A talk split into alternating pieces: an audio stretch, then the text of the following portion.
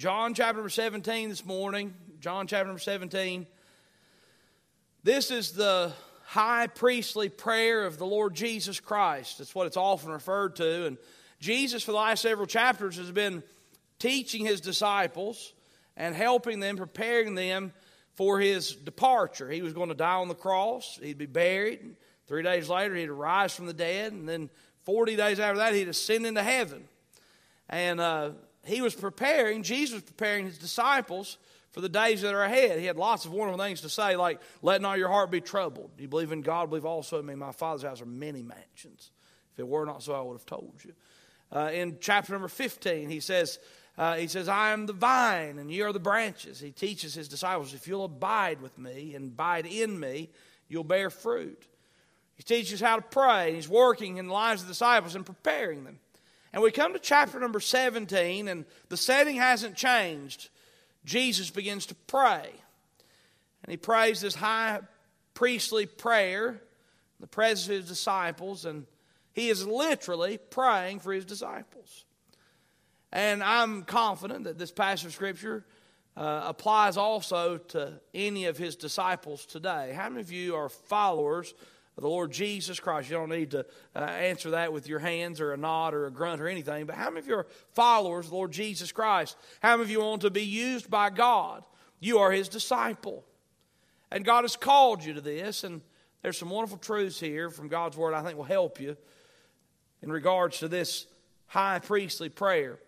Some people I refer to this as the Lord's Prayer, and I would agree wholeheartedly with that. You know, the Lord's Prayer is the model prayer, and He taught His disciples how to pray. Our Father which art in heaven, how to be thy name, you know that.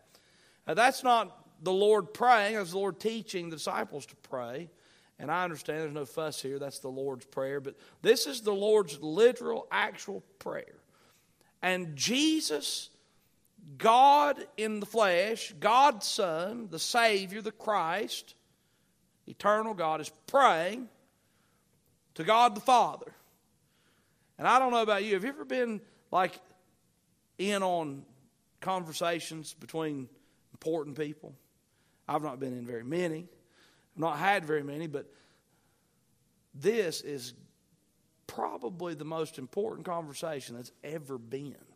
Have you ever thought, boy, I'd like to be a fly on the wall in that conversation when those two men met?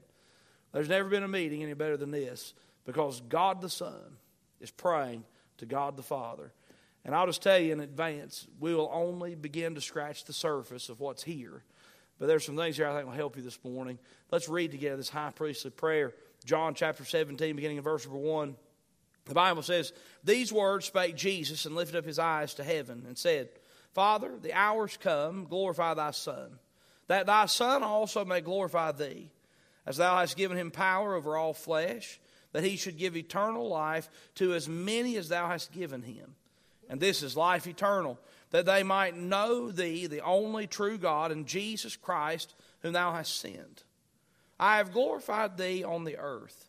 I have finished the work which thou gavest me to do.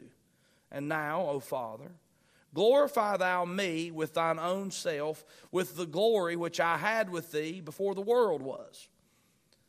I have manifested thy name unto the men which thou gavest me out of the world. Thine they were, and thou gavest them me, and they have kept thy word. Now they have known that all things whatsoever thou hast given me are of thee. For I have given unto them the words which thou gavest me. And they have received them, and have known surely that I came out from thee, and they have believed that thou didst send me. I pray for them I pray not for the world, but for them which thou hast given me, for they are thine, and all mine are thine, and thine are mine, and I am glorified in them. And now I am no more in the world, but these are in the world. And I come to thee, Holy Father, keep through thine own name those whom thou hast given me, that they may be one as we are. While I was with them in the world, I kept them in thy name. Those that thou gavest me I kept, and none of them is lost but the son of perdition, that the scripture might be fulfilled. And now come I to thee, and these things I speak in the world, that they might have my joy fulfilled in themselves. I have given them thy word, And the world hath hated them, because they are not of the world, even as I am not of the world. I pray not that thou shouldest take them out of the world, but that thou shouldest keep them from the evil. They are not of the world, even as I am not of the world. Sanctify them through thy truth. Thy word is truth. As thou hast sent me into the world, even so have I also sent them into the world. And for their sakes I sanctify myself, and they also might be sanctified through the truth. Neither pray I for these alone, but for them also which shall believe on me through their word, that they all may be one, as thou, Father, art in me, and I in thee, that they also may be one in us that the world may believe that thou hast sent me.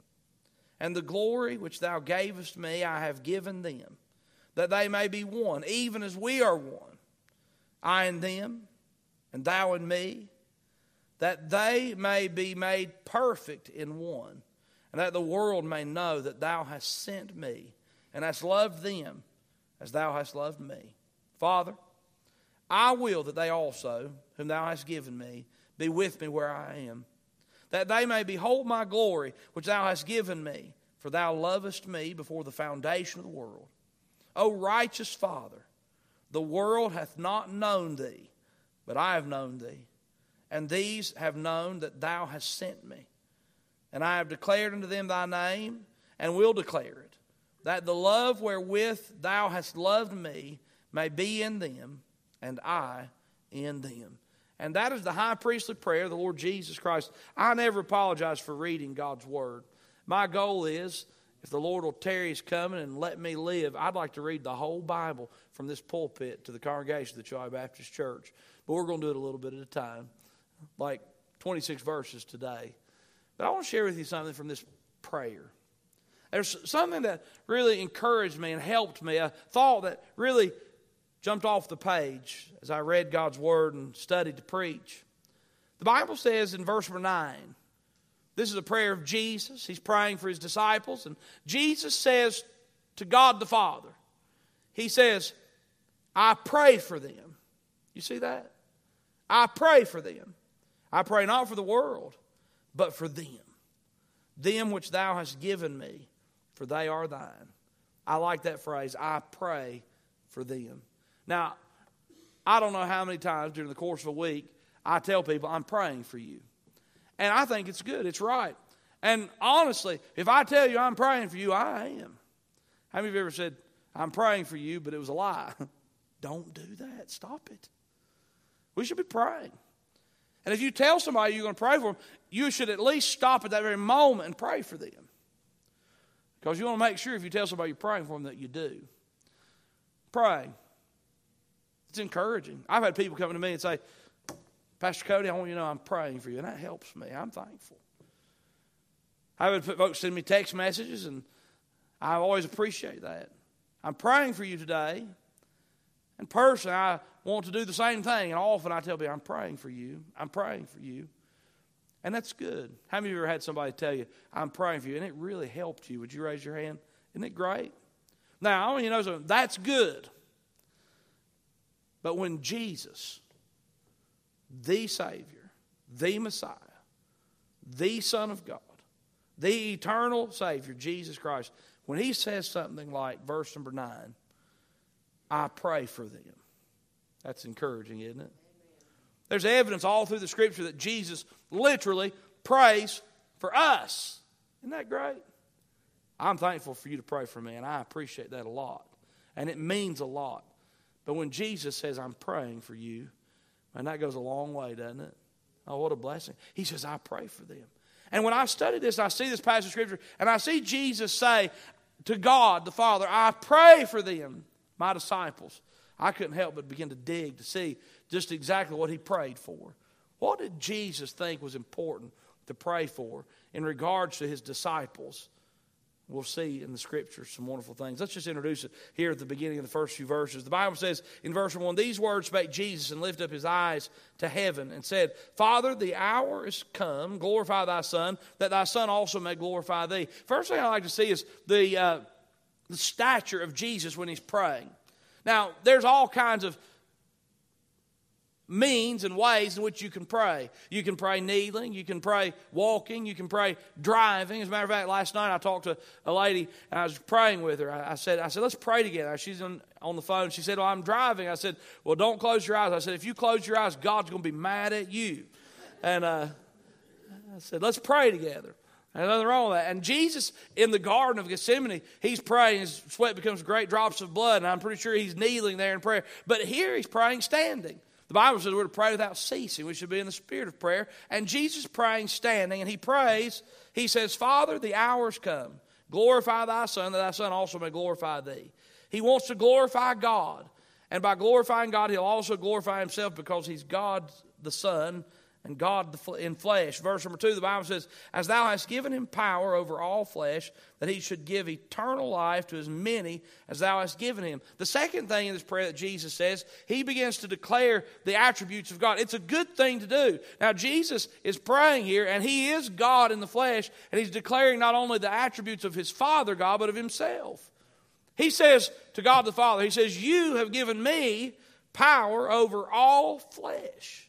How many of you ever tried to get power over your own flesh but failed miserably? Paul, the apostle, said, he said, The things I want to do, I don't. The things I do, not want to do, I do. How many of you say, I don't want to do that, but your flesh is weak? Now, I'll tell you something. It's just evidence and proof positive that you cannot save yourself. You can't give yourself eternal life. Some people have this notion that religion gives you eternal life, and religion is the picture and this idea. It's a false notion that says, if I'll be good, then God will be good to me. It's a works religion. No, no, no, no, no. It don't work like that.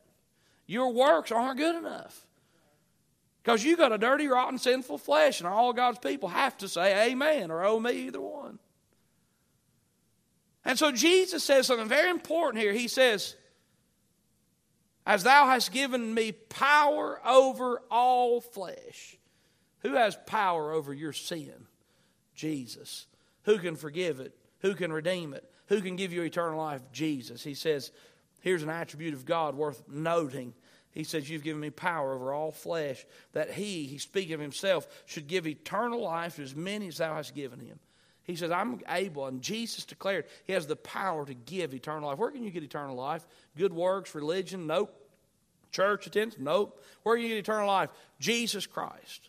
The Bible says in verse 3 And this is life eternal, that they might know thee, the only true God, and Jesus Christ, whom thou hast sent. I have glorified thee on the earth. I have finished the work which thou gavest me to do. And now, O Father, Glorify thou me with thine own self, with the glory which I had with thee before the world was. I want you to pay attention to that little phrase. You see that? Before the world was. Jesus is reminiscing of a time that he was in the glory. When did Jesus say he had glory? He said, I had glory with the Father before the world was. You know, there are a lot of folks who believe that Jesus was conceived in sin and born and just so happened because of a lot of cosmic circumstances become the most famous person to ever live on earth and was a good man and did good deeds and his story and his myth has transpired the ages and people have been following him because he was a good man, a good prophet. That's a lie. He was a good man. He was a prophet. He was a priest. He was a king. He's the Savior of the world. But I want you to understand something about Jesus. Jesus' beginning did not begin in Bethlehem's manger. Jesus is eternal. He is equal with God the Father and God the Holy Spirit. He is eternal. He is God. God came in flesh. We could have everlasting life. And Jesus makes it plain in this passage of Scripture here and one other place that He is eternal God. What's He say in verse 5? He says, I want to, I'm coming to glory. I'm coming back. He was going to ascend into heaven. He's going to prepare a place for us. He was going to glory, be in the glory like He was since eternity's past. The Bible says in verse 24, he confirms this once again. He says, Father, I will that they also, whom thou hast given me, be with me where I am, that they may behold my glory, which thou hast given me, for thou lovest me before the foundation of the world. How long has Jesus existed? Since the foundation of the world. He's eternal, eternal God. And Jesus says, I'm praying for you, disciples. And he says, I have every right to pray for you as my disciples because I have overcome the flesh. I have prepared heaven and eternity, and I can give you eternal life. I am God's Son, equal with God the Father. Folks, I want you to know something. When He's praying for you, you have reason to trust. When He's praying for you, you have reason to rest. When He's praying for you, you have reason to know that God is on his throne and he's faithful. And I love to hear that little statement Jesus praying to God. It's like being a fly on the wall, and one of the greatest conversations ever happened. Jesus speaks to God the Father and says, I pray for them. And if you're a disciple of Christ, you want to live for Jesus, He's praying for you too. Isn't that wonderful? Now the question must be what's He praying? What's He praying? What's the emphasis of Jesus' prayer? If Jesus says it's important, we should too. And there's three things we can see in this passage of Scripture that Jesus is praying. The first thing Jesus is praying for his disciples is keep them from evil. He's praying, keep them from evil. In verse number six, uh, he begins to talk about the world. And the world is in contradiction to God and His Word. And the world here is mentioned 19 times in this prayer. Jesus is in opposition to the world, worldliness, things that are against God and His Word. And Jesus is in opposition to the world. The Bible says in this verse number six, I have manifested thy name to the men which thou gavest me out of the world. Thine they were, and thou gavest them me, and they have kept thy word.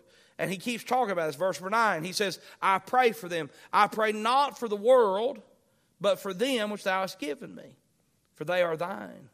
And then he says in verse number 10, if they are thine, if he said, now this is kind of, the words kind of get, can become jumbled here. But I, it's so simple. Jesus says, I'm praying for my disciples. He says, You've given to them to me because they're yours, God the Father. But he says in verse 10, He says, And all mine are thine, and thine are mine, and I am glorified in them. What's that mean? Really simple.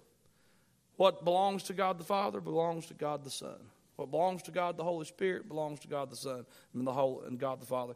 It's that they're one. They're one. You see three parts of the Godhead, but they're one, and they Jesus says, What's yours is mine, what's mine is yours. It's like Ruth and I.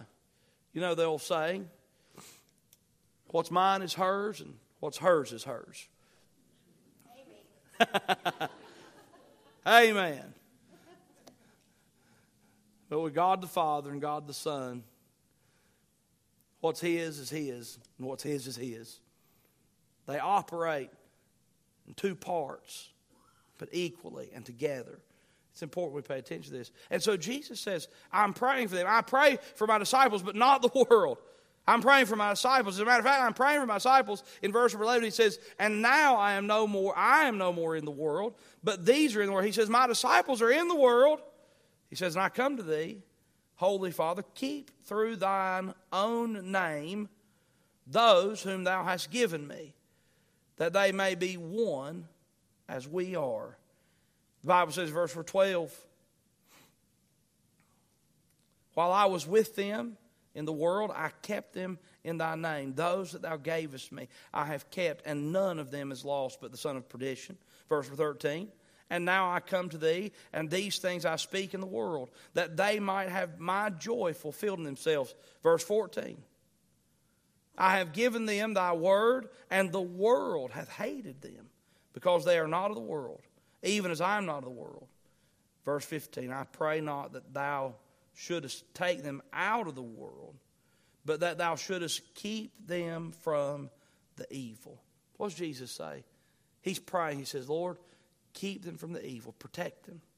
How many of you noticed that we live in an era and a time when there are temptations rampant everywhere? Who'd ever thought that you could carry around in your hip pocket a device that was rich in temptations all the time? Who'd ever thought it? Temptation is rampant now, you can curse the cell phone. I appreciate the cell phone, it's got a lot of great uses. But like anything else that God wants to use for his glory and good, the devil wants to pervert and make it something that's difficult. I am saying that there are temptations and there's temptations everywhere.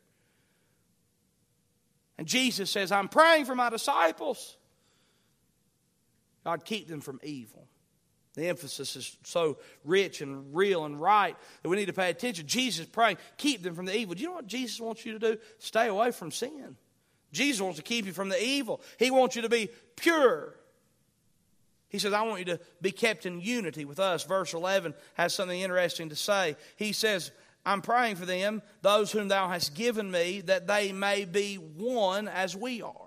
What's he want? He says, I want them to be one as we are. I want there to be unity among the believers. I want to be in unity with us. What does Jesus pray? He says, keep them from evil. If we're going to be kept from evil, we're going to have to have unity in our spirit with God the Father. We're going to have to be godly. We're going to be Christ like. Have you ever heard people talk about being Christ like and godly? It's important that we are. We should have a unity in our spirit with the Lord Jesus Christ. You've seen those bracelets. What would Jesus do? I like the principle. I like the premise. I, I like the reminder. I'll just tell you something. If your words aren't the words that you know that Jesus would comfortably speak, you are being sucked in to evil. There's sin in your heart and life. If your reaction to trying times, to difficult circumstances, is not the kind of reaction that Jesus or God the Father would have, you are not in unity of spirit and you're being sucked into the evil. Jesus says, Oh Lord, I pray that we'll keep them in unity with us. We should strive to be godly. Jesus prayed, keep them from the evil, keep them in unity. Verse number 12 he says, Keep them in your name. I like this uh, principle. I like these thoughts here. Verse number 12, the Bible says, While I was with them in the world, I kept them in thy name. What's that mean? I kept them in thy name. That word name means nature. Have you ever associated a name with something? You associate a name with something uh, like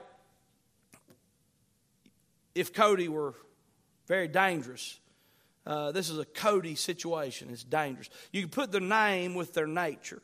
Uh, or someone's really gracious and kind, and you could say that's a uh, that's a, a, Bobby experience. That's a you've put the name. You know what I mean? Names and natures. When you think of somebody's name, you can see you kind of get in your mind their nature.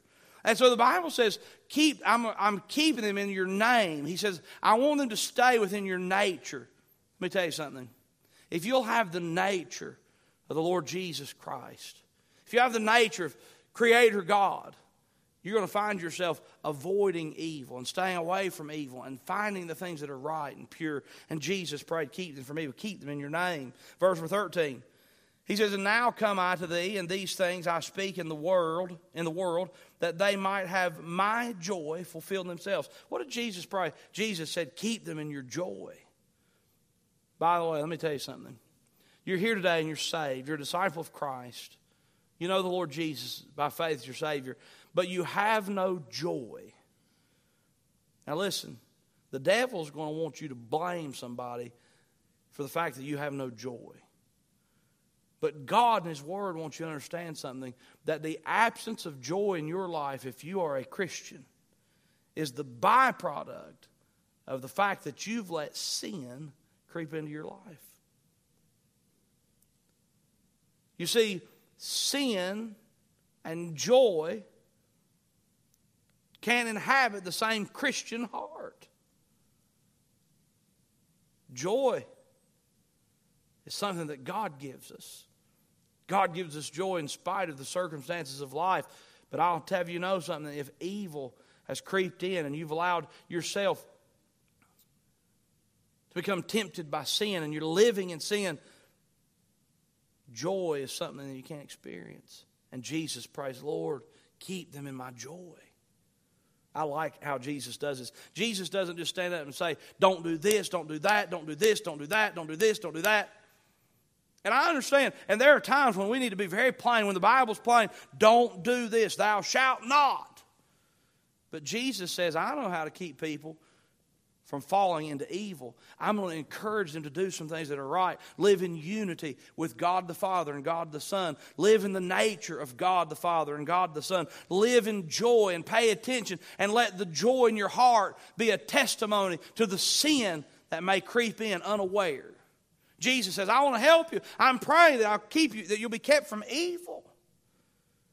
He prays in verse 14, keep them in your word. The Bible says in verse 14, I have given them thy word, and the world hath hated them, because they are not of the world, even as I am not of the world. Keep them in my word. He says, I want you to know my word. Thy word is truth. In this passage of Scripture, it says, Thy word is truth. Jesus says, Keep them from evil. Keep them in your. By the way, God's word has a wonderful, powerful ability to keep us away from sin. There's an old song that sin will keep you away from God's word, and God's word will keep you away from sin. And we need to emphasize God's word. Jesus says, Keep them in thy word. And he says finally in verse 15, he says, Keep them from evil. How does Jesus pray for you? Jesus says, Lord, keep them from evil. You see, if you're willing to dabble in sin and you want to keep one foot in the world and sinfulness and one foot in church and godliness, I only know something. You are preparing yourself for a miserable existence. And by all means, choose God. Choose God. Jesus' prayers that you'll stay away from me. Why does God want you to stay away from evil? Because He doesn't want you to have fun. That's wrong. It's not true. The happiest people, most fun loving people I've ever known and met are people who are free from the bondage of sin and experiencing and loving the grace that God gives. So, by all means, if God convicts you of your sin, stop it and see what God can do. Jesus prayed, Lord, keep them from the evil. He wants you to get out of the evil that you've been part of for so long. He wants you to get away from the sinful lifestyle that you've allowed to exist for so long. He wants to set you free from that and give you joy and bless you and use you as his disciple. Who was Jesus praying for? Peter, James, John, Andrew, the whole crew. He said, Lord, keep them from evil, protect them from sin, so that we can use them for your, our glory. It's wonderful that he did. Number two, what did he pray? He says, I pray for them. Number two, he says, use them. I'm praying that we can use them to evangelize. There's a couple interesting things here. Verse number 17, I like this. The Bible says in verse number 17, Sanctify them through thy truth. Thy word is truth. The word sanctified means to be set apart for an intelligent purpose. Jesus says, I'm setting them apart. I'm praying that they'll be set apart to do something and have a purpose. I'm sending them in the world. Verse 18, As thou hast sent me into the world, even so have I also sent them into the world. He says, I'm sending them in the world. Verse number 19, he says, I'm sending them in the world with the word of God. The Bible says, And for their sakes I sanctify myself, that they also may be sanctified through truth. Verse number 20. The Bible says, Neither pray I for these alone. Not only do I pray for my disciples, but I pray for them also which shall believe on me through their word. Who's he praying for? He's praying for his disciples, and he's praying for all the people to get saved because of their witness. He says, I'm praying for them that believe on me through their word. It continues, verse 21. That they all may be one, as thou, Father, art in me, I in thee, that they also may be one in us, that the world may believe that thou hast sent me. That the world may believe thou sent me. Now, we can't forget the main thing. Jesus is praying that God will use the disciples to evangelize the lost. He says, Lord, I'm praying for them that will be saved because of their words, the disciples' words. He says, Lord, I'm praying for them that many may believe that thou sent me. What's he want us to do? He wants us to be evangelists. He wants us to tell the lost. Folks, never, never, never excuse away your responsibility to tell others about the Savior.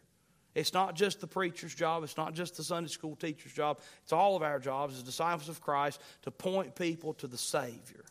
So important that we do. Jesus has prayed. He says, Lord, keep them from evil. Use them to evangelize the lost. And finally, number three, give them unity. Give them unity. I can't go into all the details because of time, but I want you to see a few things. It's a rep- repeated theme all through this passage of Scripture, but begins especially in verse 21. The Bible says, and Jesus praying, that they may be one. You see that word, verse 21? That they may be one as thou, Father, art in me. That they may be one just like you and I are, God. That's his prayer. Verse 22 The glory which thou gavest me, I have given them, that they may be one, even as we are one. Verse 23 In them and thou and me, that they may be made perfect in one, that the world may know that thou hast sent me. One. What does Jesus want? Jesus prays among his disciples that there will be unity. Unity. When I was in teen class, as just a seventh grader here at Joy Baptist Church, we sang a song. We had the Olympian clubs for the kids, and we went pressed on into the teen group, and we sang this song. Uh, it had this phrase in it pressing on with one accord. And we always went beep, beep, in the power of the Lord. Pressing on in one accord. That little phrase has always stuck with me. And the more I study God's Word, the more important it is to me. One accord. We're not talking about a Honda. One accord. We're talking about unity of the Spirit. You know what the devil loves? Oh, he loves church fights. Oh, he loves it. You know what he loves? He loves for you to get here and somebody is in your parking spot.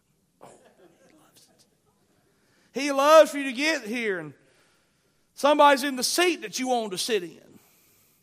He loves for you to get here and you're upset because the same weeds. And I'm telling you something for real. I meant, I mean, I meant to spray the weeds around the sign. They're growing up through the rocks. It's driving me crazy. And I meant to do that, but I didn't. I forgot. And you come in here and you see the same weeds growing up in the flower bed that the preacher didn't spray. And you get on the campus and you're mad about something. And it's always something weird or something just little. And the devil's like, ah, I'm going to make a mess today. And he prods you to be upset about something and breaks up the unity of the body. And you know what happens? Those things happen. They're going to happen. They're going to happen in our church. But what happens is if you let those things fester and boil, the next thing you know, you start, or even the preacher starts gets aggravated about something, and runs his mouth, and the unity in the body begins to dissolve. Let me tell you something if Peter, James, and John, the very men trained by Jesus himself, needed Jesus to pray that they'd have unity of spirit, that they might be able to be used of God, we need it too. You know what God wants? God wants there to be unity among the body.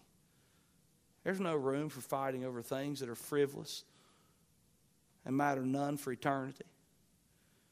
There's all the reason in the world to stand behind the Word of God, the person of Jesus Christ, the message of the gospel, the ministry of evangelizing the lost and helping people and serving our community. There's all the reason in the world to get unified.